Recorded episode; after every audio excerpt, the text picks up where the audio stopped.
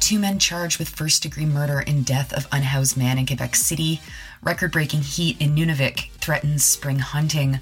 RCMP released details related to last September's mass murder at the James Smith Cree Nation.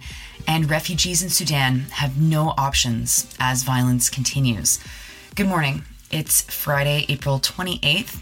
I'm Nora, and here are your headlines.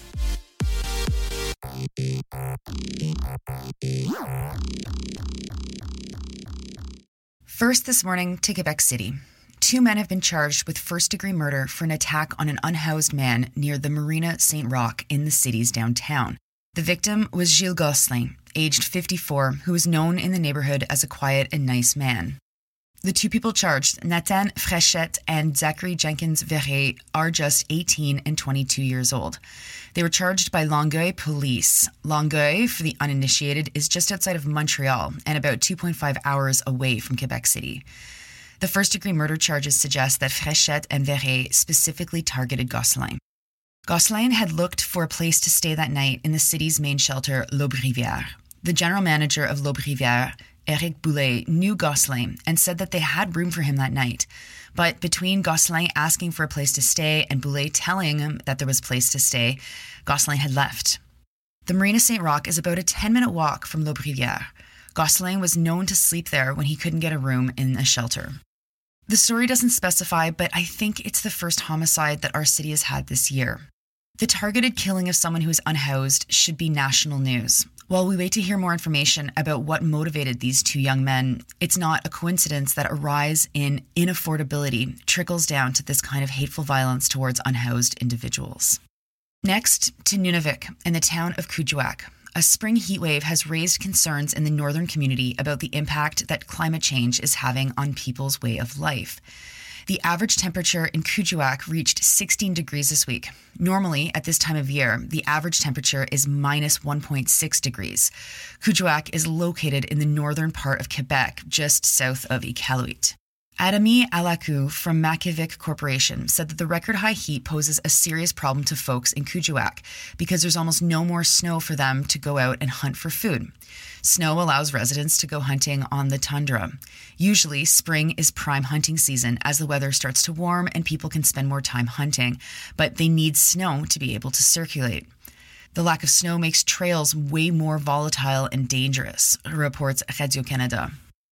Snow isn't just melting earlier, it's also arriving later each year. Alan Gordon, a resident of Kuujjuaq, estimates that they've lost two months of winter weather that they used to have in the 1990s. Next to Saskatchewan, and news from James Smith Cree Nation about the violent rampage that took the lives of 11 people last September.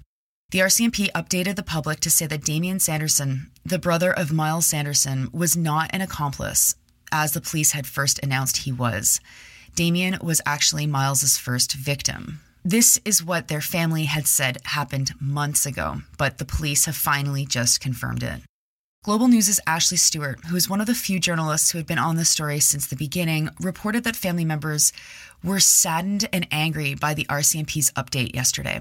Global had reported long ago that Damien was a victim, but what the RCMP revealed yesterday was that Damien was his first victim. The RCMP said that they first received a call at 5:40 a.m. on the Sunday of the murder spree. The police didn't show up until 6:18. Sky Anderson, Damien's partner, had called the RCMP the day earlier to say that she was worried about her partner and his brother Myles. But the RCMP couldn't locate the brothers, something that Sky thinks could have stopped everything from happening. The police revealed yesterday detailed information about the timeline of Myles's murders, but curiously did not release the cause of Myles's death while he was in police custody. Myles should be alive to face the charges against him, but his death in police custody makes that impossible. And of all the information that they gathered in seven months, it's curious that they did not release the information that they had most control over.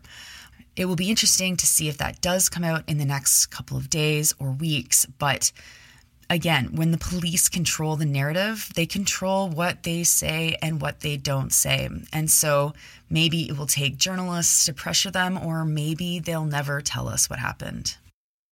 And finally, the current violence between the Sudanese army and the rapid support forces have put a lot of Sudanese lives in danger. But what is happening to the people that live in Sudan who are refugees and also caught in the crossfire? Al Jazeera is reporting that Rohingya, Yemeni, and Syrian refugees in Sudan are pleading for help to escape the violence.